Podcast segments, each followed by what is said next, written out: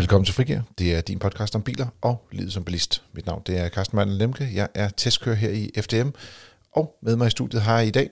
Yasser Abaiti, tekniker i FDM's rådgivning. Og Dennis Lange, chefkonsulent her i huset. Vi skal i dag tale omkring CO2-udslip, miljøegenskaber for fem forskellige motortyper.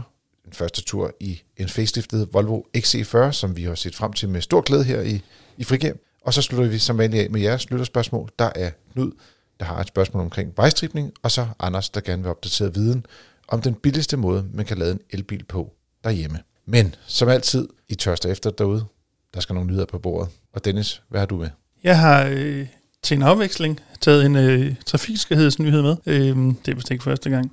Det er fordi Vejdirektoratet her i, øh, i disse dage, eller disse uger, kører... Øh, jeg vil lige sige igen, en kampagne øh, med det mål om at få os bilister til at lade være med at køre for stærkt ved vejarbejde på motorvej andre steder. I kan sikkert huske, der har været de her sager for et par uger siden med, jeg tror det var i Østjylland, det vejarbejder, der er over på E45 derovre, hvor øhm, der dels er der blevet taget mange i at køre meget for stærkt, og dels var der også nogle af øh, de folk, der arbejder på vejen, nedlag øh, arbejde den ene dag, fordi at, ja, der blev simpelthen kørt for stærkt, de tog ikke være der. Øhm, så på ryggen af det har man nu lanceret endnu en kampagne omkring det her. Øhm, så ja, altså, der skal ikke være nogen tvivl om noget. Man skal man køre for stærkt vejarbejde. Og det skal man gøre to årsager. Den ene er selvfølgelig af hensyn til dem, der arbejder på vejen. Det skal de selvfølgelig kunne gøre sikkert. Man skal opføre sig ordentligt, når man kører forbi.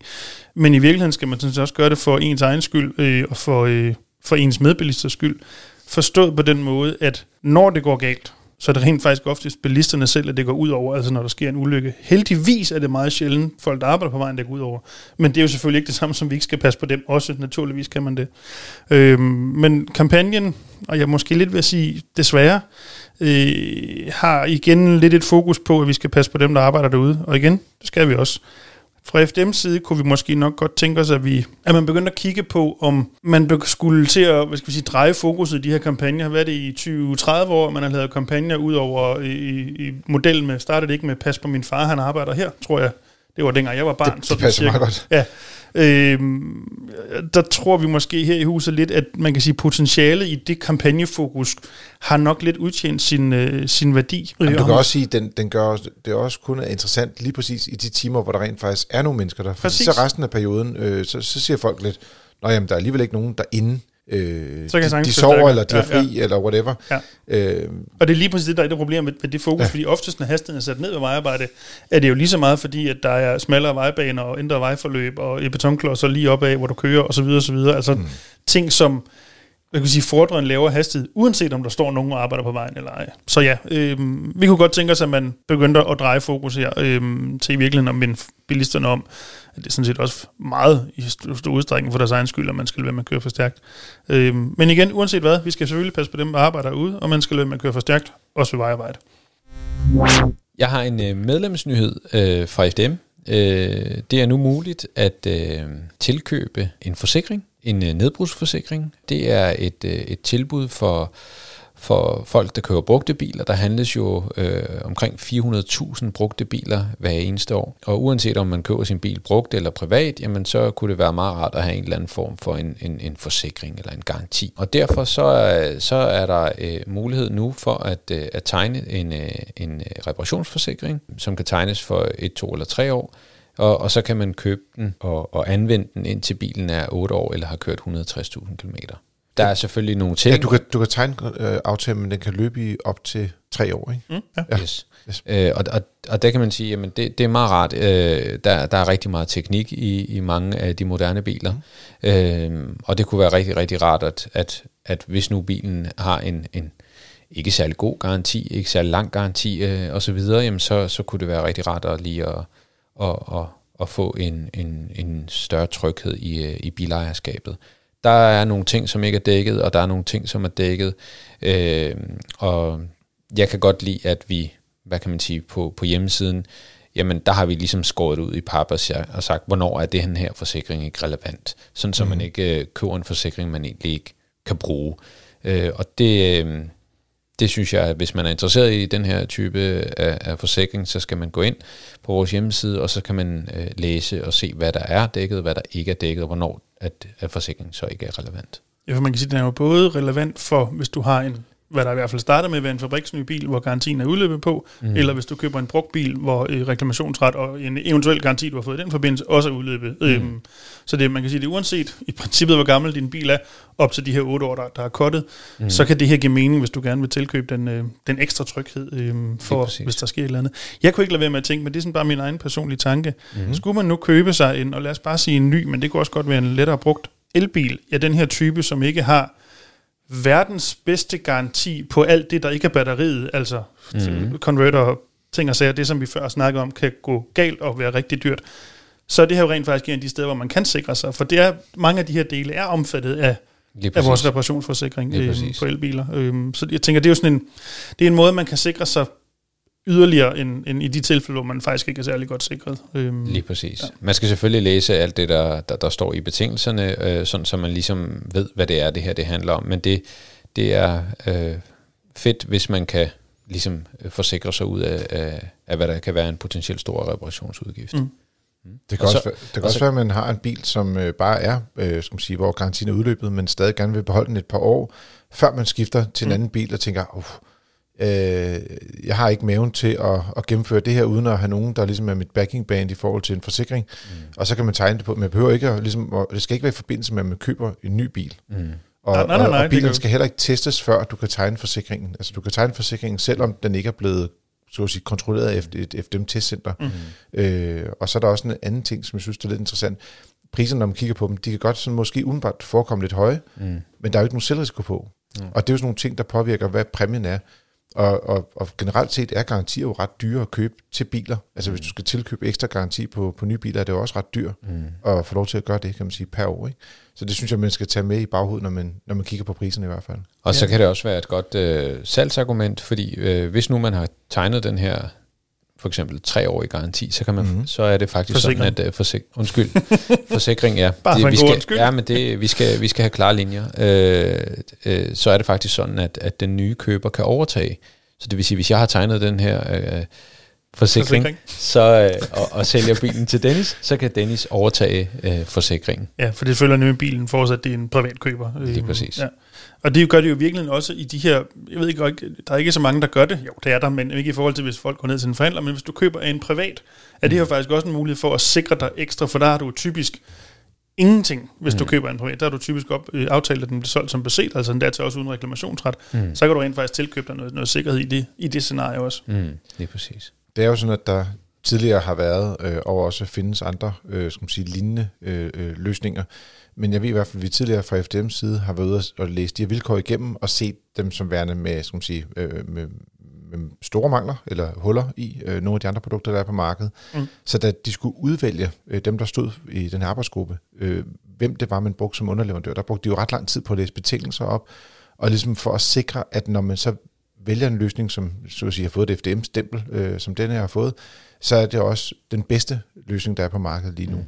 Øh, jeg synes også, det er interessant for eksempel, at der er et ubegrænset antal anmeldte reparationer, så man bliver ikke sådan bare smidt ud med det samme, mm. øh, bare fordi at der er kommet skal man sige, skader på bilen, som der skal laves. Og så også det her med, men, og det, er, ja, så, øh, det er noget, du øh, havde glædet dig til at sige, men nu stjæler den fra dig. Mm. øh, bilen skal have overholdt serviceplanen, mm. og der skal lige siges, det er jo, øh, der skal man jo følge den serviceplan, der er for det konkrete bilmærke, og det er jo ofte sådan, at bilerne skal være serviceret senest på den dato, hvor det er, at service eftersynet står i servicehæftet, mm. eller øh, inden det antal kilometer, der ligesom er grænsen for, øh, for service. Hvis bilen ikke er blevet serviceret efter øh, planen, øh, øh, så kan man ikke få dækning, og dermed så, altså, jeg ved ikke, om man kan ved en fejl komme til at betale for forsikringen, men du kan faktisk ikke bruge den til noget. Mm. Så det er ret vigtigt at have styr på servicebogen, hvis man overvejer at tegne den forsikring. Til noget meget konkret i forhold til øh, os danskere, der jo elsker at købe brugte biler, til noget, som er nærmest øh, ja, en surrealistisk øh, fremtidsvision. Øh, Lotus, som jo er et legendarisk sportsvognsmærke, og ikke mindst også øh, Formel 1 har de været meget store, især i min ungdom, dag fuldstændig væk. Det er i øh, efterkrigsårene. Det er i efterkrigsårene, for vi alle sammen løb rundt og, og, og, og skubbet på vores tyndebånd. Øh, der var Lotus store. Nej, det var lidt senere. Men ved det, det er, de kom på markedet med, øh, skal man sige, en, øh, en ny elektrisk SUV. Øh, og hvis man kender sådan lidt øh, Lotus brandet, det startede af Colin Chapman, så var det letvægt, der ligesom var det hele, essensen i det. Mm. Øh, og, og, og en stor øh, el elektrisk SUV er ikke lige frem en, øh, en letvægter på nogen måde. Det kan man ikke kalde det. Men den er letvægt i forhold til andre store SUV'er. er undskyldningen. In the land of the blind. Præcis. Men også lidt interessant, at øh, i øjeblikket så er det sådan, at Lotus er ligesom... Altså, de har aldrig været store. De har aldrig solgt mange biler. Nej. Men i øjeblikket sælger de mellem 1.200 og 1.400 biler om året. Altså, det er mindre end nogle bilforhandlere sælger, ikke? Men så, jo mere end jeg vi har skudt på, hvis jeg må sige det sådan. Øhm, men, men jeg, det, jeg troede faktisk heller ikke, de havde nogle modeller til salg i øjeblikket, må jeg anerkende. Men de har et mål nu, og det hedder, at øh, de vil øh, mere end 100 doble produktionen af biler. Det er selvfølgelig også nemt, når man ikke rigtig laver nogen. men de vil op at sælge 150.000 biler allerede i 2028. Så det vil sige, fem år, mm. så skal de reelt gå fra det, der er 0 øh, øh, biler til 150.000 øh, biler, primært elbiler. Og det vil det, jeg godt se, for jeg tror det. Ja, men der er lidt i det, synes jeg, vi ser nu, øh, fordi at det, øh, som der kan hjælpe Lotus den her vej, øh, det er, øh, som mange andre bilmærker i øjeblikket, der bevæger sig fremad, øh, kineserne. Ja, blandt andet fordi det er et kinesisk mærke nu om dagen. De er ejet af Gilly, der også ejer blandt andet Polestar, som jo også har fået, øh, øh også omtalt her, men også blevet solgt ret store øh, mængder øh, i Danmark. Så sidste år, og også Volvo, hvor det er, at der jo lige er blevet lanceret en ny øh, EX30, som mm. alle spår en stor fremtid, fordi at nu kommer Volvo endelig på markedet med en prisbillig, fornuftig bil. Øhm, og, og det samme gør sig jo teknisk set lidt gældende her. Nu kommer der en Lotus, der bliver øh, bedre og billigere, fordi den også, øh, skal man sige, er så at sige sponsoreret, øh, bliver bygget af kineserne. Men bliver det ikke som jeg har forstået den ret mig endelig, så snakker vi om en el-SUV i fra den absolut øverste hylde størrelsesmæssigt. Dermed bliver den heller ikke, forestiller mig sådan du ved, værmandseje rent prismæssigt. Jeg tænker, vi er oppe i, uh, der skal en god indkomst til, forestiller jeg mig. Det kan godt være, at den er billigere end konkurrenterne op på den hylde, men vi er langt oppe af skalaen. Ja, som jeg forstår og, det. Og, og det, det, det er heller ikke øh, nok med den. De har jo også faktisk lige lanceret en, en øh, skal man sige, stadig en benzindreven øh, skal man sige, coupé-model, der hedder Emira, som er sådan lidt mere som en klassisk Lotus, hvis man skal mm. sige det. Så de har jo også andre biler på markedet, der ligesom skal løfte op, ikke? og du kan jo ikke sælge 150.000 store elektriske SUV'er til øh, flere millioner kroner. Så øh, det, det, det er trods alt et begrænset marked, og jeg synes også, når man kigger på det derude, øh, lad os sige øh, elbiler til øh, 700.000 kroner plus uden mm. altså, øh, i, i Danmark med de afgifter, vi har i øjeblikket, øh, der er rigtig mange bud. Ja. Og der er vel en grænse for, hvor mange mennesker, der har så mange penge. Mm. Altså, jeg ved godt, der, øh, der kommer flere rige til, mennesker til, også i, i Kina for den sags skyld, men... Ja, jeg, jeg er spændt på at se, om man kan, man kan sælge noget i, i det her segment. Altså, man kan sige, det, det er sådan lidt efterhånden, så er det jo bare det her badge engineering, ikke? altså platforme og batterier og så videre, det er det samme, ikke? og så putter man en anden skal på, og så har man et segment, man kan sælge det til. Mm. Øh, om det så er en øh, Lotus, eller en Seeker, eller om det er øh, en Volvo, ikke? Ja. Ja, jamen ja. Man kan sige potentielt, nu må vi jo se, har Lotus måske den lille fordel, at det er i hvert fald et navn, folk kender og mm. forbinder med noget sådan alt andet lige godt. Det kan godt være, måske ikke, holdbarhedsmæssigt måske ikke den bedste, men i hvert fald noget, der sådan er sjovt og sportsligt og så videre, så videre. Der er mm. noget, ved sådan noget arv i den over det. Ja, det kan måske lige historie, hjælpe ikke? en altså, lille smule, men... Øhm, mm. Det er et stærkt brand, men, men det er jo også lidt det, øh, skal man sige, der også er blevet sket øh, med, med MG, der jo mm. også er kinesisk ejet i dag, ja. hvor det er, at de ligesom tager øh, et emblem, som øh, har noget historie, og så producerer de nogle nogle biler billigt, som de så kan prøve at, at ligesom klistre det her badge på og sige, mm. godt, det her det er også en, en sportsvogn fra England. Den her, den her hatchback, eller den her meget grimme uh, stationcar, den er også en, en sportsvogn fra England. Produceret i Kina. Men jeg vil sige, det, det, det bliver ret spændende at se, hvordan folk også tager det her, og hvordan folk, øh, jeg, jeg tænker også lidt faktisk på det kinesiske hjemmemarked, de lidt ser, måske, vi kan jo allerede nu se øh, folkevognen i, i, i, var det i sidste uge, øh, eller den her uge, blev jeg faktisk i tvivl om, hvad, hvad uge det var i. Det var sidste uge, hvor det var, jo, det var sidste uge, hvor det var de ude med det her med, at øh, nu skulle de til at holde øje med, at øh, det kinesiske marked faldt for folkevognen, og mm. hvordan fik de omlagt deres produktion og tjene penge i fremtiden, og masser af visioner og sådan noget. Men hele det her med, at jeg tror, at kineserne bliver meget sådan, nu vores egen bil er god nok, hvorfor skal vi købe noget, andre producerer? Ja, ja. Og, og de her biler bliver, øh, skal man sige, Lotus bliver lavet i, i Wuhan i øh, Kina, og så kan det godt være, at der står Lotus på dem, men de ved jo alle sammen, der er Geely. Jo, jo. Så vil du ikke heller have det end en Lamborghini? Måske. Hvor pengene går til folkevogn. Altså, ja, måske. Så, så det er jo lidt det der med, øh, det har man i hvert fald set før, øh, hvor forskellige markeder agerer sådan lidt ja. protektionistisk, øh, om ikke, eller der er sådan en stemning i, i, i landet, man siger, øh, køb lokalt eller sådan noget. Ikke? Altså køb noget, som der kommer fra vores eget land i stedet for. Mm. Så på den måde tror jeg faktisk, det er meget smart. Øh, det samme også, kommer også til at gælde med Volvo med deres, øh, de, de har også nogle modeller, der er kinesisk produceret. Dem tror jeg også, kineserne ser mere som øh, en kinesisk bil end, end, øh, end en folkevogn. På trods af, at folkevogn har været på det kinesiske marked, som jeg forstod det først. Det tror jeg øh, faktisk, som, øh, ja, vigtigt, bilproducent. først, i hvert fald en af de første. En af de der første har ja. været der virkelig mange år, ikke? Jo. hvor de begynder sådan at være lidt, ah, I tager pengene hjem til Europa, det går ikke rigtigt. Ja, for, Øh, for det trods jo for, hvis jeg lige husker rigtigt, af forskellige årsager, blandt andet nogle kinesiske regler, de kinesiske folkevogne er jo produceret i Kina også. Altså det er jo Ja, ja, ja. ja. lokalt producerede det- biler, men ja. selvfølgelig ejet af folkevogne i sidste ende. Det er også derfor, Tesla også har en, en, skal man sige, en fabrik mm, i Kina, præcis. altså både for at producere det billigt, øh, skal man sige, Model 3 til Europa, men det er jo også for ligesom at stå stærkt på det kinesiske marked.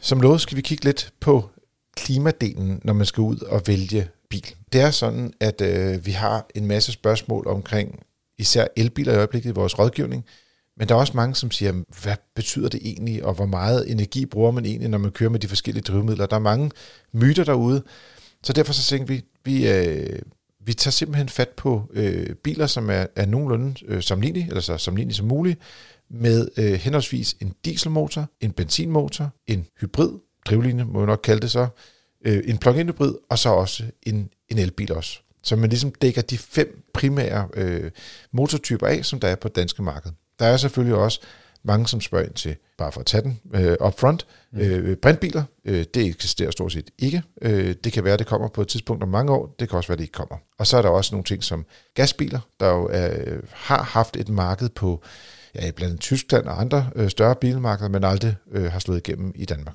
Så det er ligesom de her fem løsninger, der ligesom er de største, kan man sige. Det er dem, der er det reelle valg, kan man sige. Ja, og vi har taget udgangspunkt i den klasse, som ligesom har været den mest populære her det sidste års tid, og det er, øh, skal man sige, SUV'er i mellemklassen. Det er den, der er mest vækst i, øh, og i øvrigt øh, kan man også få nogle af de mest solgte biler øh, med de forskellige drivlinjer. Altså for eksempel øh, på benzinsiden en, en Qashqai ret øh, solgt. Øh, hvis du kigger på plug-in hybrideren, så er Ford Kuga mm. været blandt, blandt de mest solgte biler. Lige i øjeblikket er det en Tesla Model Y, der er den mest solgte elbil. Den havde vi også med. Øh, og så havde vi på hybriddelen, der er jo ikke så mange, der sælger hybridbiler, øh, fordi det er jo trods alt en, en øh, lidt begrænset teknologi, men der har Toyota deres øh, Corolla Cross med. Og så den sidste bil skulle have været en, en dieselbil, og der gik vi efter en øh, Peugeot 3008 først. Det, det havde de ikke rigtigt. Nå, øh, så ville vi så have fat på øh, en folkevogn, øh, T-Roc. Ja, altså den var godt nok på prislisten, men de kunne ikke rigtig få fat på bilerne. Og så endte vi med at få fat på en øh, folkevogn, øh, hvad det Passat stationcar. Og det Ja. er lidt sjovt. Det er i hvert fald ikke en SUV. Den er ikke en SUV. Så det var bare for at sige, det er den eneste, som der sådan måske vægtmæssigt ligger tæt på de andre, men vi kunne simpelthen ikke finde en dieselbil med den mest populære karosseriform i øjeblikket. Mm. Øhm, og jeg fik faktisk lige sådan en, en kommentar til en, en øh, artikel omkring bilsalget, hvor det var, vi sagde, at, at, altså, at private mennesker køber ikke diesel længere. Og så sagde han, det er jo bare, fordi man ikke kan få det. Og, og så vil jeg bare sige, jamen, grunden til, at du ikke kan få det, det er, fordi der er ikke nogen, der køber det. Ja, det, der er nok Øh, en vis sammenhæng. Ja, fordi Begge veje, eller man skal sige, ikke? Altså, Jamen, bilmarkedet er jo faktisk utrolig fleksibelt, Mm. og, og det er meget omstillingsparat, og det er mere omstillingspa- omstillingsparat end rigtig mange andre brancher. For lige så snart der er nogen, der ser et hul, så kommer de med et tilbud, eller så får de fat på måske 100 eller 200 dieselbiler, og så sætter de dem på kampagne, og så bliver det solgt fra et bilmærke. Så ser de andre bilmærker, hey, der er en succes derovre, den skal vi kopiere. Så prøver de at få et tilsvarende tilbud, og gå ud og tilbyde det og matche det. Mm. Så, så det er virkelig, altså, det er et marked, der bevæger sig rigtig meget efter, hvordan forbrugerne opfører sig. Det er i hvert fald min øh, påstand, det er, at det her, grund til, at diesel falder, og grunden til, at vi heller ikke kunne få en ordentlig dieselbil med til det her test, det er simpelthen fordi, at de private mennesker er gået væk fra diesel af mange andre årsager. Mm. Så blandt andet øh, frygt for, at ikke kunne bruge dieselbiler i byer i fremtiden, øh, begrundet eller ubegrundet.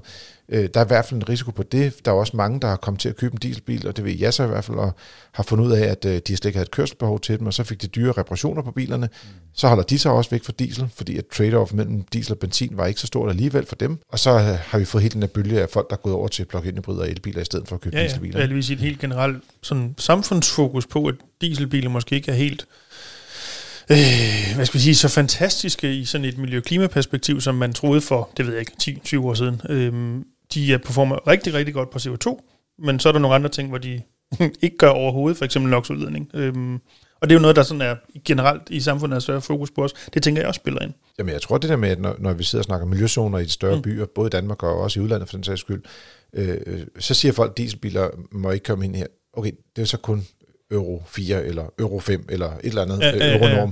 som der er den aktuelle øh, skal man sige, øh, øh, bad standing ting, men finden er bare, at der bliver sagt dieselbiler, ja. Mm. og må ikke komme ind. Og så er det jo ligegyldigt, om den har den nyeste teknologi og alle mulige rensefiltre og øh, øh er nok så ren, så at sige, mm. øh, nok så. Hvad er det? Øh, øh, så det gør bare folk, de tænker lidt, men det kommer sgu nok også til Euro 6-bilerne lige om lidt, og måske også til Euro 7-bilerne, og er der generelt lidt modstand mod at have dem ind i byen i det hele taget. Ikke? Mm. Øh, det er ikke sikkert, det kommer, men frygten er der mm, blandt ja. bilkøberne, og så går de hen og kigger et andet sted. Nå, dieselbilen har jo klart den fordel, at øh, de kører langt på literen. Og, og nu skal vi sige her, der har øh, formen selvfølgelig også fået lidt, lidt så at sige hjælp, øh, i det, at den ikke har haft lige så meget øh, vindmodstand som de andre. Men det er simpelthen, fordi det er en lavere bil. Ja, det er ja. en lavere bil, så ja. giver det mindre vindmodstand. Ja. Men man kunne se, at dieselbilen, den er faktisk, den, der, den, den kører langt på literen, og den har, øh, CO2-mæssigt er den også bedre end benzinbilen faktisk, når man, når man sammenlægger. Vi, vi kørte både bykørsel og landevejskørsel og motorvejskørsel. Mm. Øh, men når man sådan tager det perspektiv og kigger alene på kørselen, så, så taber den, selvom den jo historisk set har været den mest effektive motor, og der, hvor du får mindst CO2-udslip, så er det bare ikke sådan længere. Altså øh, i, i, i vores testforbrug, der havde den 136 gram øh, CO2 per kilometer, øh, og på elbilen, der var vi nede på 22, bare for at sammenligne det. Mm. Så, øh, og det er klart, at der, derudover, så kommer der også noget produktion af bilerne og sådan nogle ting oveni, noget ja, ja, ja. livscyklusanalyse. Men der er så stor forskel at der går ikke øh, mange år, skråstreg, øh, kilometer, øh, i hvert fald inden for alle bilers levetid, øh, så vil elbilen være mere miljøvenlig end dieselbilen. Ja, altså man der er jo lavet efterhånden rigtig mange beregninger på det her, og sådan som hvis man sådan skal se på tværs af det hele, og sådan med lidt øh, øh helt og skære en tog-agtigt, øh, elbilen har et større øh, i, i, hvad skal vi sige, klimapåvirkning i produktionen. Altså den, den starter højt i mhm. modsætning til benzin eller diesel. Men hvor benzin og diesel jo fortsætter med at udlede, når de kører, så gør elbilen det jo øh, ikke i, i hvert fald ikke i særlig høj grad. Det afhænger af den strøm, du hælder på, selvfølgelig. Øhm, I dansk kontekst, og det er jo efterhånden nogle år siden, man regnede på det, der var det omkring 50.000 km, når de har kørt det, så vipper det. Mm. Alt over 50.000, så bliver elbilen kun grønnere. Mit bud er, at det ligger længere nede i dag, dels på grund af den strøm, vi bruger, dels fordi, at øh, producenterne bliver også bedre og bedre til at producere elbilerne mere miljørigtigt. Ja, altså om, om ikke andet, der, der er nogle øh, tal, som, som peger på, at vi i fremtiden, når bilerne bliver produceret øh, bedre, og øh, skal man sige, også det her CO2-tallet falder for selve mm. strømmen, at vi kommer ned på sådan en trade-off, der ligger på 20-30.000 km. Ja, ja. Øh, man skal jo huske på, at selvom man taler om, at man ønsker at bygge det grønt osv., osv., så, så er der jo stadigvæk lidt vej nu til, at vi er helt CO2-neutrale. Altså det er jo bare den mindst belastende teknologi, mm. det skal man altid huske ja, ja, ja, ja. uanset hvad man gør her. Øhm, jeg synes også, det, det er lidt interessant det her med, lad os nu bare sige, øh, du sagde 50.000, mm. og, og det, var, det er et, et godt bud, det er et godt tal. det, det, det forklarer nogenlunde øh, i en, en bilklasse, hvor ligger trade-offet. Ja. Og hvis man, lad os sige, en bil den lever øh, 10 år, det gør de i hvert fald, så svarer det til 5.000 km om året. Hvis du kører mere end det, så det, kan det bedre svare sig at køre på el. Mm. Det vil også sige, hvis du kun kører 5.000 km om året, så tror jeg også, at bilen har bedre af at være en elbil, end at være en benzin, og i hvert fald en dieselbil, hvis man skal sige på den måde. Det skal i hvert fald ikke være en diesel, nej. Det skal i hvert fald ikke være en diesel med så få kilometer om året. Så, så det er lidt det der med, med bilerne lever jo længere jo. De lever mm. langt længere end 10 år. Så vi er måske nede på sådan 3.000 km om året, der, der er vippepunktet mellem øh, en, en benzin-dieselbil og så en, en elbil. Ikke? Og så begynder man altså at sige, okay, det er der vel forhåbentlig ikke nogen, der ejer en bil, der kører så kort. Så tager de vel en taxa, eller jeg ved ikke hvad, øh, får fat på en, en drone, der flyver ind rundt. ja, nok det. Det virker som den sandsynlige løsning. ja, så hvad, hvad tænker du, når du ser øh, øh, både resultaterne, men også bare sådan øh, refleksionen omkring de her fem forskellige teknologier og, og konklusion ud fra et teknisk perspektiv? Jamen altså, jeg synes jo, det, altså det her er jo, et, der er jo rigtig mange, der ringer til os hver evig eneste dag, og, og, og ligesom er i tvivl om, hvilken retning man skal gå. Retfærdigvis skal det siges, at folk kigger ikke på klima først. Folk kigger på penge. Mm. Øhm, og man kan sige, at i den, i den her analyse er der også taget øh, hensyn til det økonomiske øh, i forhold til bilejerskabet. Og det, øh, det er der også rigtig mange, der vil ligesom vide og sige, jamen, hvordan ser det ud, hvis jeg nu vælger en elbil øh, i forhold til en benzinbil? Og der er jo ikke et nemt regnstykke. Øh, man kan sige, her har vi taget og gjort det for folk, og sagt, hvis du kører x antal tusind om året, så er der her fem forskellige drivlinjer, øh, og sådan ser det ud. Men man kunne i princippet sige, okay, jamen en, en elbil til 400.000, øh, talt med en i går, øh, hvad kan bedst svare sig? En elbil til 450.000, eller skal jeg købe en brugt øh, hybridbil, der, der koster måske 180-200.000? Øh, der, altså, der, der er mange aspekter i det her, øh, og, og jeg, jeg vil sige, man skal se på, hvad der, altså har man, har man pengene, og vil gerne gøre noget godt for sig selv, øh, og samtidig også noget godt for miljøet, så kan man godt vælge at springe på en elbil.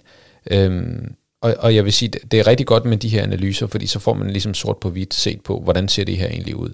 Øh, og det er også vigtigt, at man også, øh, som nu talte du om 3.000 km om året og, og så videre, ikke? Mm. det giver jo heller ikke mening, at man går ud og køber en elbil med 100 kWh batteri og stiller i sin indkørsel og kører 100 3.000 km om året. Det, det, der er der også en, et, et miljøaspekt i det at sige, okay, det kunne være, at man skulle købe en meget brugt mikrobil og lade den stå ude, øh, og, og så kan man måske køre 3.000 i den i stedet for.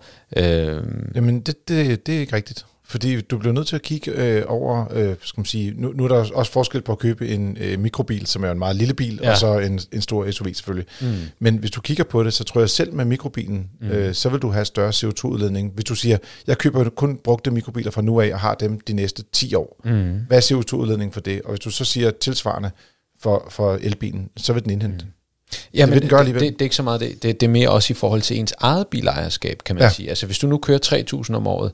Øh, oh, ja, så skal man jo næsten ikke have en bil, jo. Det, nej, det, nej, det, og, og, ja. og, det, og det er hele det her med, at jamen, altså det, man skal kigge på, hvor meget man har af behov. Man skal kigge på, hvad, altså, hvad er det for en type, man er, og hvad er det, man vil.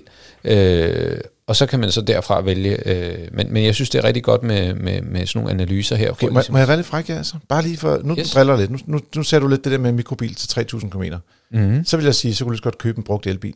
Det er, det, det er under 300 km om måneden.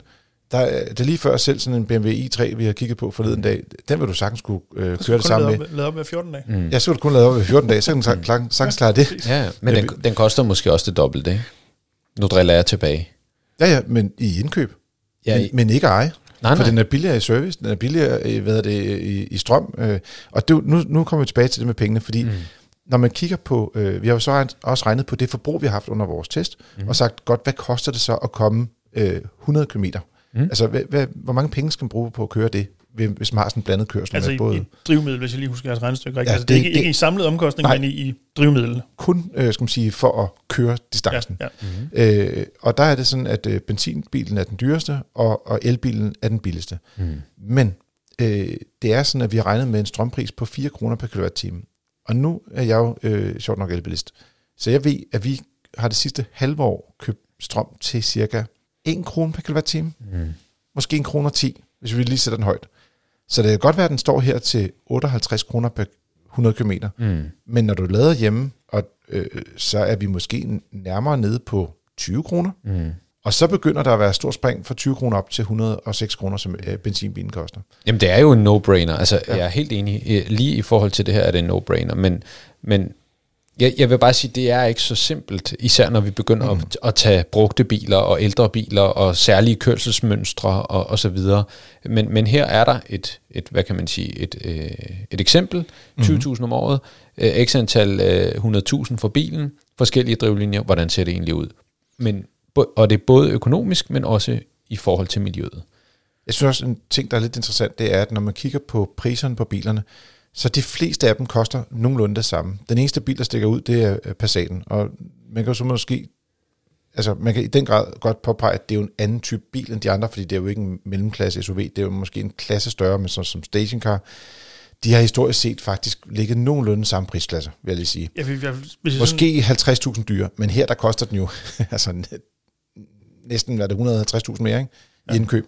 Og, og det påvirker jo også den samlede økonomi på, på lige præcis den bil.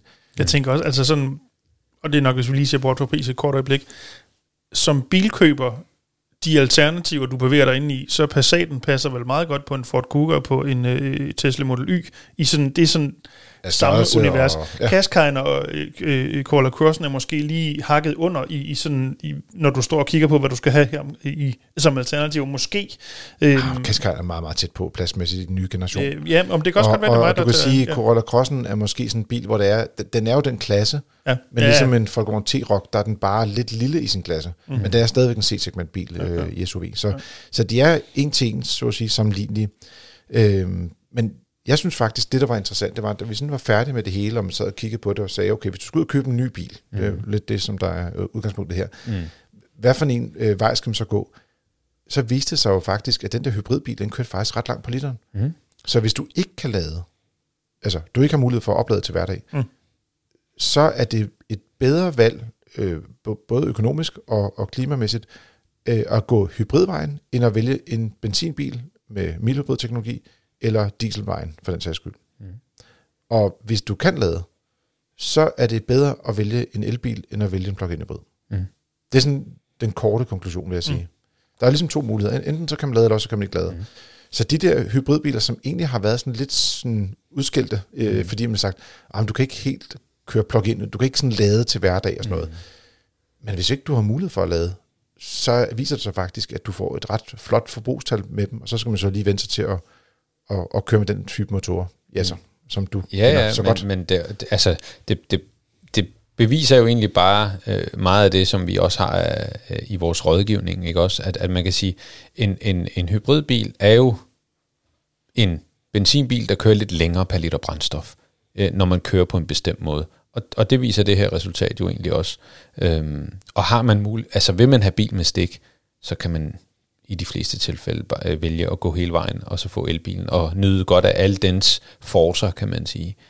Også fordi, at øh, plug-in hybriderne begynder sådan at stige lidt mere i afgift, end, benzin, øh, end elbilerne er steget i afgift, mm. og skal man sige, men trade-offet mellem øh, udstyr og plads og sådan nogle ting, det ligger lidt til fordel på, Ja. ja. for elbilen, ikke? Ja, og, og, og du får også den der, altså du slipper ikke helt for den der vedligeholdelse af den fossile drivlinje med plug-in hybriden, så det er sådan lidt, Ja, den er det- lidt dyrere at holde. og Ja, så det er jo stadig ikke? det, man kan sige. Issuesen ved plug-in hybrid er, fordi Ja. ja. du skal vedligeholde to drivlinjer af den dyre servicere end vel alt andet i Ja, virkeligheden. ja, ikke? ja, lige præcis. Hvis nu, at man tænker lidt, fordi der er meget med miljøet, der er noget med nogle penge, som jeg så er inde på, altså det er money, money, money, det er det vigtigste. øh, jeg er ikke så god til at synge ABBA, ved det, men jeg vil bare sige, vi har lavet en video om det, hvor vi også taler omkring behov, og også hvor det er, at bilerne gør sig godt, øh, og hvor man i hvert fald skal undlade at vælge den konkrete teknologi. Det kan være, at man siger, ah, skal jeg lige have den sidste dieselbil? Gå ind og se vores video, så kan forklare vi øh, sådan øh, rimelig øh, simpelt og enkelt, og forklare os, hvor, hvor kan den gøre noget godt, og hvor passer den i hvert fald slet ikke ind, ind længere. Og der kan man også se øh, resultaterne derinde, for man kan selvfølgelig også se vores resultater på fdm.dk, og ikke mindst er der en større artikel om det i Motor. Nu er det tid til at kigge på, hvad man kan vel kalde det, en gammel kending af programmet. ja, lad os bare gøre det. En bil, vi har talt meget om øh, tidligere, og også som er en spændende, om end ikke helt ny, så alligevel opfrisket Mm. elbil. Det er Volvo XC40 facelift, og også søstermodellen, der findes som øh, C40, som er sådan en coupé-variant af den samme bil. Den kommer øh, med priser fra lige under 420.000 kroner, og øh, det spændende er, at de har fået skiftet fra forstræk til bagstræk, der har vi talt om tidligere. Den har fået en lidt kraftigere motor, så den har 252 hestekræfter nu, men vigtigst af alt, rækkevidden er blevet noget større takket være øh, både det med bagstrækket, og der er kommet lidt større batteri, så er vi nu oppe på 571 km for basismodellen, så at sige. Jeg synes, det er en helt vildt spændende bil, den her, fordi man får lidt af den der gammeldags måde at bygge bil på, pakket ind i en teknikpakke, som nu er interessant. Ja, man kan sige, hvor den oprindelige jo var, skal vi sige, på spæksene haltede lidt efter konkurrenterne, så er den jo nu lige pludselig på niveau, vel sådan cirka, og i hvert fald i den bedre end af niveau måske også. Ja, hvis man kører meget motorvej i hvert fald, så var man pænt hæmmet af, at øh, rækkevidden var ikke særlig god på mm. øh, XC40. Øh, og øh, hvis man kører landevej, så er dilemmaet lidt mindre, fordi det tager længere tid at køre kilometerne.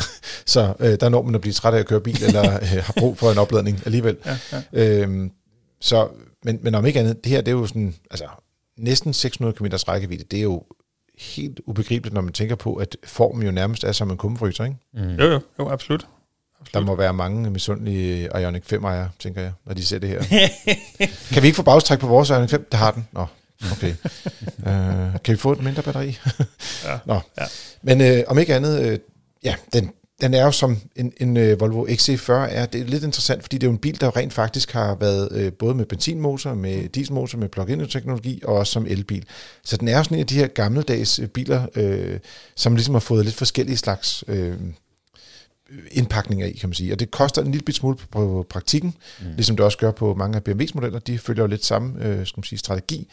Øh, men det kan simpelthen ikke ændre på, at øh, det er bare blevet en, en sindssygt fed bil med øh, Googles øh, sy- styresystem.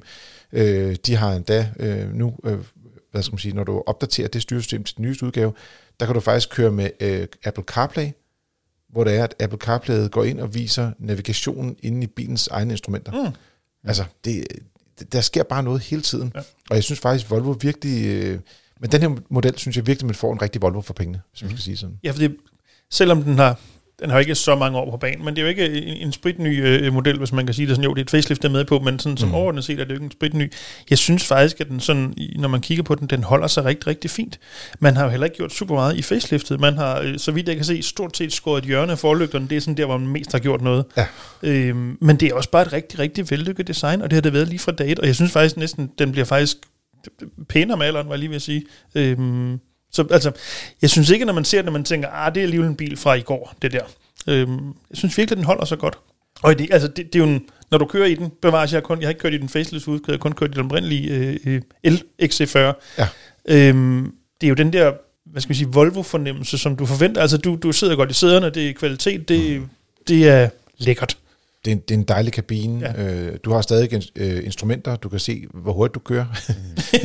Hvis du kigger ind i rettigheden. Nå, men det er Ja. ja. bare for at sige, det ikke, den kører ikke det her single screen løsning, som de har i den nye E- EX30. Mm. Det er selvfølgelig også en, en, en, en øh, dyre bil, men det er jo også en noget større bil. Altså, Mm, der er jo jo. faktisk ret god plads i den her bil, og den har også et pænt stort øh, bagagerum. Det er på øh, skal man sige, 420 liter, øh, og så er der faktisk en front til den også. Det er jo sådan nogle ting, som der er elbils lækkert, mm. på trods af, at den rent faktisk har den her, altså at den ikke er bygget som elbil fra start af. Ja, ja. Der er mange ting, som jeg synes, der er virkelig fede ved den. Altså, øh, et lille minus, det er, at øh, varmepumpen ikke er standard. Øh, det kan man øh, tilkøbe øh, i en pakke. Det koster 6.000 kroner. Men ellers så synes jeg faktisk, man får øh, ret meget bil for pengene. Også fordi Volvo har ikke rørt så meget ved deres priser i en periode, hvor mange konkurrenter, de har ligesom har øh, løftet dem på grund af, hvad skal man sige, øh, altså coronakrise og alle de andre kriser, der er sådan øh, krig i Ukraine, altså alt det, der sådan ligesom er væltet ind over øh, øh, øh, hele verden, skulle man sige, ja. mm, i forhold til inflation, så har de nogenlunde holdt fast i deres priser faktisk øh, på, på den her model. Og det gør, at den rent faktisk står øh, rigtig attraktivt øh, i, i markedet. Det, øh, Jo, altså det er jo ikke en billig bil, sådan objektivt set, i sådan totalt øh, i forhold til, hvor, hvor folk kø- køber bil, når de er flest. Men i forhold til, hvad det er, synes jeg egentlig, det er en rigtig fin pris. ja, i forhold til konkurrenterne. Ja, absolut, ja. Hvor, hvor før, der synes jeg lidt, det var en rigtig fed bil, men den havde bare den der utrolig korte rækkevidde Ja. mod sig. Ja. Nu har den lige pludselig fået rækkevidde, som er længere end rigtig mange konkurrenterne. Ja. Og så må man bare sige, okay, så er der ikke nogen grund til ikke at hoppe på, hvis man, hvis man er lidt forlibt i, i den der Volvo-feeling, som der er her. Og så måske bare lige parentesmærket. Den har en bagrudevisker. Det er jo ikke et selvfølge nu om dage. Du jeg vil bare lige nævne det. du tænkte, det var alligevel lidt et plus. Det synes jeg, det er, ja. Man kan også øh, stadigvæk købe den med, med firehjulstræk. Det fandtes jo også før. Der har den jo 408 hestekræfter. Den er øh, lidt uvoldvosk ved at være ekstremt hurtig i accelerationen. Øh, den går øh, 0-100 på under 5 sekunder. Men mere prisen for at vælge den her sådan, firehjulstrukne udgave, den er ikke sådan voldsomt høj. Den er øh, lige godt øh, 30.000 kroner. Og øh, jeg tænker lidt, at det er sådan en Volvo-grund til at vælge firehjulstræk. På den måde forstået, at du vil gøre det, fordi du har brug for rent faktisk at have firehjulstræk, eller fordi du rent faktisk får lov til at trække 1800 kilo i stedet for 1500 kilo. Mm. Så på den måde øh, er der noget at komme efter. Rækkevidden falder så også lidt, så man øh, har en rækkevidde på op til 536 km. Men altså, ja, Hvad, i, I den her fuldstændig imaginære verden, hvor I var på vej ud og købe en XC40, og I jo ikke havde et, øh, øh, hvad hedder sådan noget, trækbehov, vil I købe fjolstrækkeren? Vil I smide de 30-35.000 ekstra og købe fjolstrækkeren? Jeg vil ikke. Altså, jeg vil heller ikke. Nej. Ja, altså, jeg, kan- jeg kan ikke... Jeg, jeg, jeg, jeg, Jeg, vil hellere have den længere rækkevidde, hvis jeg må Jamen, sige jeg, det sådan. talt, jeg talte med, eller Søren Rasmussen, han, øh, han prøvede det godt nok i en, øh, i en, øh, ja nu ved jeg godt, at man ikke skal sammenligne på tværs af biler, øh, og især bilmærker, øhm, Men han har prøvet Tesla Model Y'en med, med både firehjulstræk og baghjulstræk, og han synes faktisk, at firehjuls, den firehjulstrukne bil kørte bedre, sådan i forhold til, hvordan den lå på banen og så videre. Ja. Øhm, men, men der er meget forskel på, på biler der, så det kan du øh, ikke... Nej, og, og det, er jo, men, det, men jeg vil sige, det, det synes jeg, man skal prøve, ja. altså hvis man har muligheden. Men, men fjolstræk kan godt påvirke måden, bilerne kører på, men der er også, i den, det her tilfælde, der er der også forskel på vægten af batterierne. Mm. Øh, øh det er nogle forskellige batterier på bilerne og sådan nogle ting. Øh, også, altså på øh, Tesla'erne. Ja. Men i Volvoen, der er de ens. Altså der er det den samme batteripakke, man får øh, mm. i, i begge biler, uanset om den er fyrstræk eller øh, togstræk. Men det hele den der dynamik, altså hvordan, hvordan opfører mm. den sig nu, når den kun har fyrstræk, eller ja. baghjulstræk øh, kontra, kontra fyrstræk? Jeg tror, det, det er noget, man skal prøve ad. Øh, for jeg tror, at sådan, når du ligger og triller i trafikken, kan du nok ikke mærke noget. Men, mm. det, kan, men, men det kunne være sådan noget som eksempelvis øh, hvis du kigger på det styreudslag, der er på en baghjulstrukken bil, så har du jo ikke nogen, nogen aksler, der skal der skal være i, i forhjulene. Mm, og så ja. kan det være, at du, du faktisk får en, en bedre venderadius, for eksempel. Det, det, det, det, er sådan noget, det synes jeg er fedt, at man har en, en, en, en kort venderadius. Øh, og det kunne godt være, at, at der er forskel på de to biler, for eksempel. Øhm, så det, øh, jeg, jeg vil prøve begge biler, og så se, hvorfor en af dem, der, der passer mest. Men jeg tror, øh, som udgangspunkt, vil jeg vælge en med bagstræk. Jeg synes også, det der er fordelen, det er nogle gange, når man kigger på sådan de store modeller, så det kan de for eksempel lade hurtigere. Men i begge tilfældene, så kan bilerne faktisk lades med op til 200 kW som, som skal man sige, peak-effekt øh, på mm. opladningen. Mm-hmm. Øh, og, og det er jo et, et, et ret stort øh, skal man sige, spring i forhold til det, de havde tidligere. Mm. Så det er jo ret Hvad, interessant. Hvad var det, 100? Jeg tror, det var, var det 150. Tror jeg, ja. ja. Så 50 op er jo trods alt ret meget, på mm. trods af, at det bare er så at sige, et, et facelift af batteripakken. Ikke? Mm. Men, mm. men altså, det er nogle andre batterier, det er lavet på, på, på, en, øh, på, en, på en lidt anden måde. Ikke? Så... Øh, Nej, men, og, og man kan også sige, at med firehjulstræk, så øh, er basisprisen 452.000 kroner. Og så øh, vil jeg spørge, øh, nu, ganske kægt og frægt, hvad tror I en Tesla Model Y med firehjulstræk koster? Åh, oh, det kan jeg ikke huske. 440. Det er simpelthen fantastisk. det jeg så siger. 440, 990 kroner, hvis ja. man skal drille lidt. Men det er, lad os sige, 440.000, og den anden koster 452.000. Ja, ret tæt på hinanden, trods alt. Ret tæt på hinanden. Og, og så de der 12.000 kroner, det er jo ikke det, der afgør, hvad for en bil, der er bedst for dig. Så, så, så den er faktisk ikke specielt dyr. Ja, altså i, ja. i markedet, øh, hvis det er det, man, man går efter. Mm. Og som sagt, øh, der er ikke nogen grund til at, hvis du gerne vil have den lange rækkevidde, det kan du ikke gøre hos Tesla i øjeblikket. De har jo ikke øh, lang rækkevidde bagstræk mm. på øh, Tesla Model Y. Hvis du vil have bagstræk, så får du et lille batteri øh, med LFP, Mm. Ja, til, du kan godt få det på en Model 3. Der kan du godt få den løsning, men du kan ikke få det på Model Y endnu. Nå, okay. Ja. Så, øh, men det skal nok komme på et tidspunkt, når det er, de bliver tilpas. Øh, jeg skal man sige, Nå, men det er jo bare for at udvide paletten fra ja, deres ja, side af. Ja, ja, ja. Men det er bare for at sige, med Volvoen, der kan du godt gå ned og så nøjes med at købe den til 400 og, og, og skal man sige, 20.000 i rundtal. Øh, og så har du den der længere rækkevidde, du har stadigvæk hurtig opladning, øh, og, og du har en, øh, en, en lækker praktisk bil, som faktisk er ret veludstyret fra, fra, fra basis af. Mm. Altså en af de største ting, altså en af de, de ting, der betyder mest for mig, når, når jeg kigger på de her biler, og, og det er også derfor, jeg, jeg, jeg godt kan lide Volvo og Polestar, det er det her Google Automotive, og, mm. og også Renault for den sags skyld, altså mm. øh, Renault Megane E-Tech, altså det er bare så godt, øh, det system. Øh, og, og det er en af de ting, som betyder noget for mig. Øh, det vil være en af de øh, hovedårsager til, at jeg vil vælge sådan en bil her altså, jeg, jeg synes faktisk, det fungerer bedre i Volvoen, end det mm. gør i Renault. Fordi i Renault, der har de lagt et eller andet fransk logik hen over det, i forhold til deres menuer. ja. Og hvis du skal finde ud af, om du skal slå et eller andet fra, det er næsten umuligt at finde ud af, hvor man skal gøre tingene henne. Det er okay. ikke så, det er ikke så uh, intuitivt i deres måde, og altså det ser pænt ud. Mm. Og, og når man sidder og trykker på det, så gud, det er smart. Mm. Men finden er bare, når du bliver ved med at køre, så, hvor var det lige, de havde lavet den der funktion hen? Var det mm. derovre, eller var det derovre, eller var det derovre? Og der synes jeg, det var lidt, altså personligt i hvert fald, mm. og det er jo lidt forskelligt fra type til type, ja, det er mm. lidt smartere i Volvoen i hvert fald. Ja, ja. Så, yes, nå, men når det er sagt, så er det sådan, at øh, bilen kommer på gaden her nu, og man kan bestille den, og jeg vil sige, dem, der har købt den ikke facelift udgave, de står med en lidt øh, svær vare at komme af med, når det er, der kommer en bil, der ligner den næsten 100%, og som bare er så meget bedre. Øh, ja, det må man gå ud fra, ja.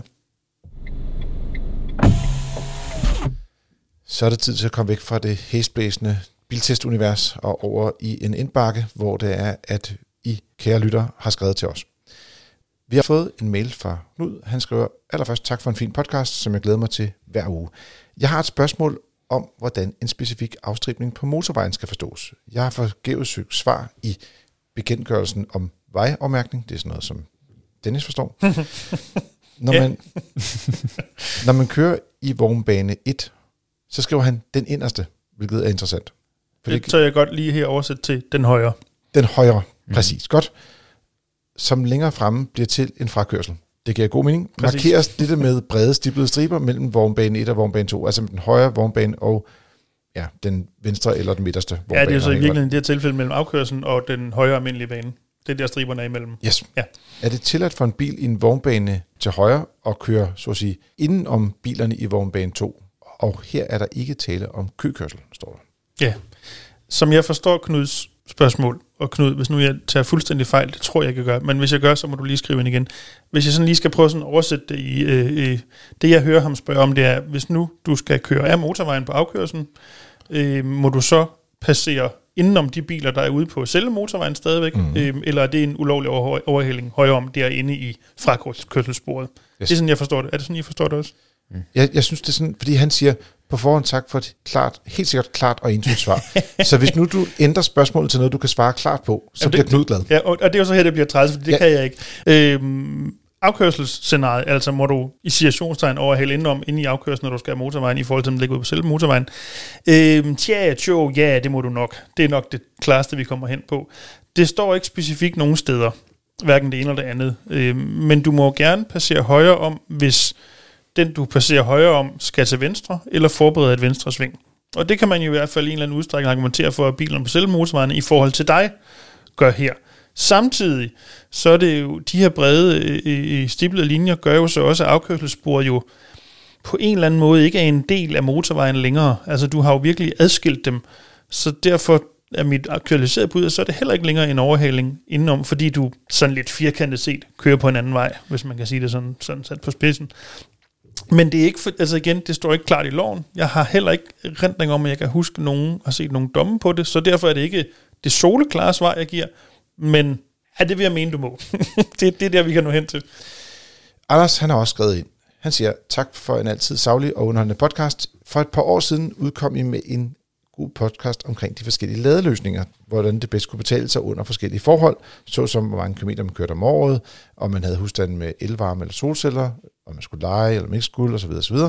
Er det ikke tid til at kigge på en opfølgning af denne artikel? Der er sket rigtig meget med elpriserne siden da, og nu får vi jo elafgiften tilbage her. Øh, ja, det skal man sige, det første i syvende, det er jo faktisk øh, lige her nu. Ja, i optagende stund lige om lidt. Mm. Præcis. Øh, samtidig er der rigtig mange husstande, som begynder at få solceller, øh, så der er også nogle udfordringer der, man skal kigge på. Ja, og, og der er lidt mere omkring øh, ladebokse og forskellige hastigheder, og hvordan skal man chatlade og ikke chatlade, og øh, kan man justere ladehastigheden på, på bilerne, så det passer med solanlæg osv. For jeg fornemmer lidt, at øh, han enten har solceller, eller øh, kraftigt overvejer at købe solceller, øh, mm. det, ud, fra, øh, ja, ud fra Anders mail. Mm. Øhm, og så vil jeg sige, til at starte med, øh, vi lavede en artikel, hvor vi ligesom så på nogle forskellige scenarier, øh, og sagde, hvor er cut mellem de forskellige løsninger? Skal man bare købe en boks? Skal man have øh, skal man sige, en, sådan, så at sige, en leasingløsning eller lejeløsning? Eller skal man vælge sådan en, en mere all-inclusive øh, løsning, som øh, både Eon tilbød dengang, og Clever, og i dag er det kun Clever, der ligesom er på det marked. Og øh, i dag er der kommet et væld af forskellige løsninger. Øh, de primært øh, er de fleste af dem sådan nogle løsninger, hvor du ligesom køber en boks, og så betaler du et serviceabonnement for at få øh, den afgiftretur, der kommer her den første 7. Mm. Og, øh, Som du måske nogle gange kan få, eller i hvert fald momsen, når det er Ja, det er der, hvor der, det, lige præcis. Ja. Det, det er også lidt besværligt. Ja.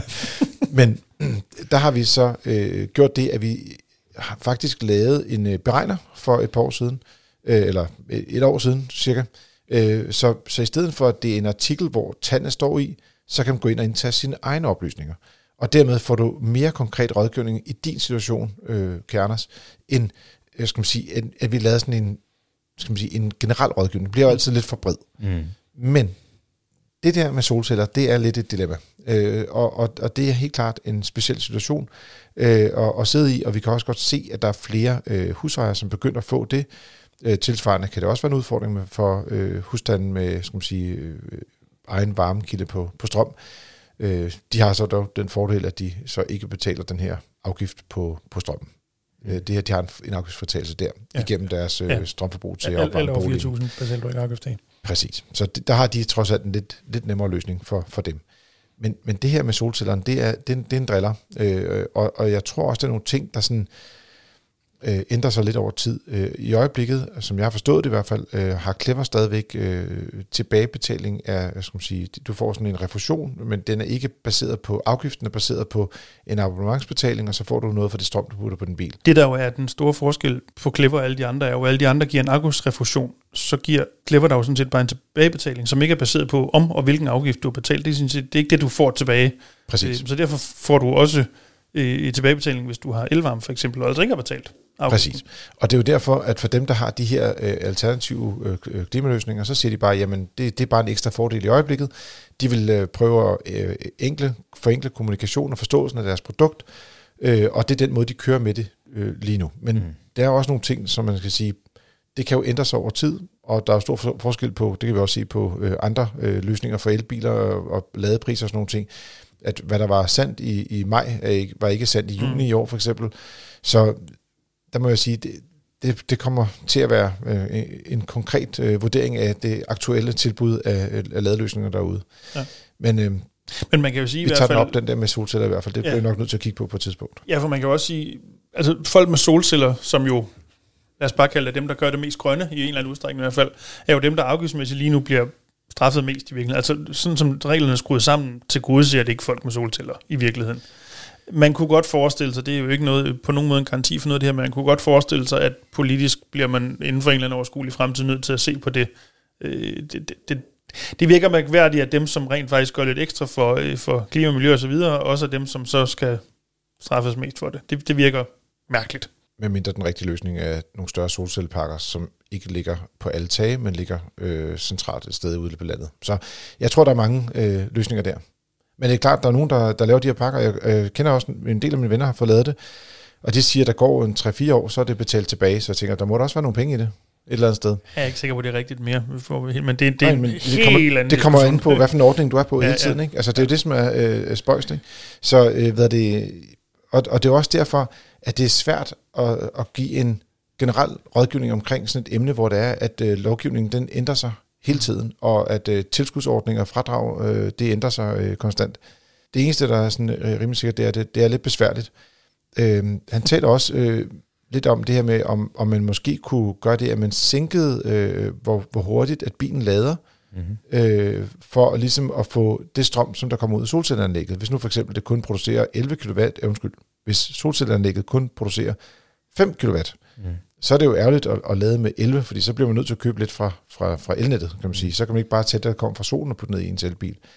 Og der er det jo sådan, øh, i hvert fald mange biler, øh, men ikke alle, at man kan øh, reducere, hvor meget man skal lade med. Øh, og det er også derfor, han spørger efter, findes der nogle, nogle ladebokser, som kan finde ud af det? Og jeg mener, at der er nogen, der har lavet noget til solcelleanlæg ja. også, hvor det er, at de ligesom taler sammen med solcelleanlægget og, og justerer det ind efter det. Men igen, også lidt dyre og ikke standardløsninger. Ja, der, der findes nogle anlæg, øh, eller nogle ladebokse, der ligesom har tre forskellige prioriteter, og sådan en kombination af, hvad producerer solcellerne, jamen så er det det, vi udnytter. Øh, det vil sige, at, at, at, at du vælger prioritet 1, øh, så er det solcellerne, der leverer strømmen til din bil. Øh, og så er der prioritet 2, det er, at bilen skal bare lades op, øh, og så er det ligegyldigt, øh, og så er der sådan en kombinationsløsning.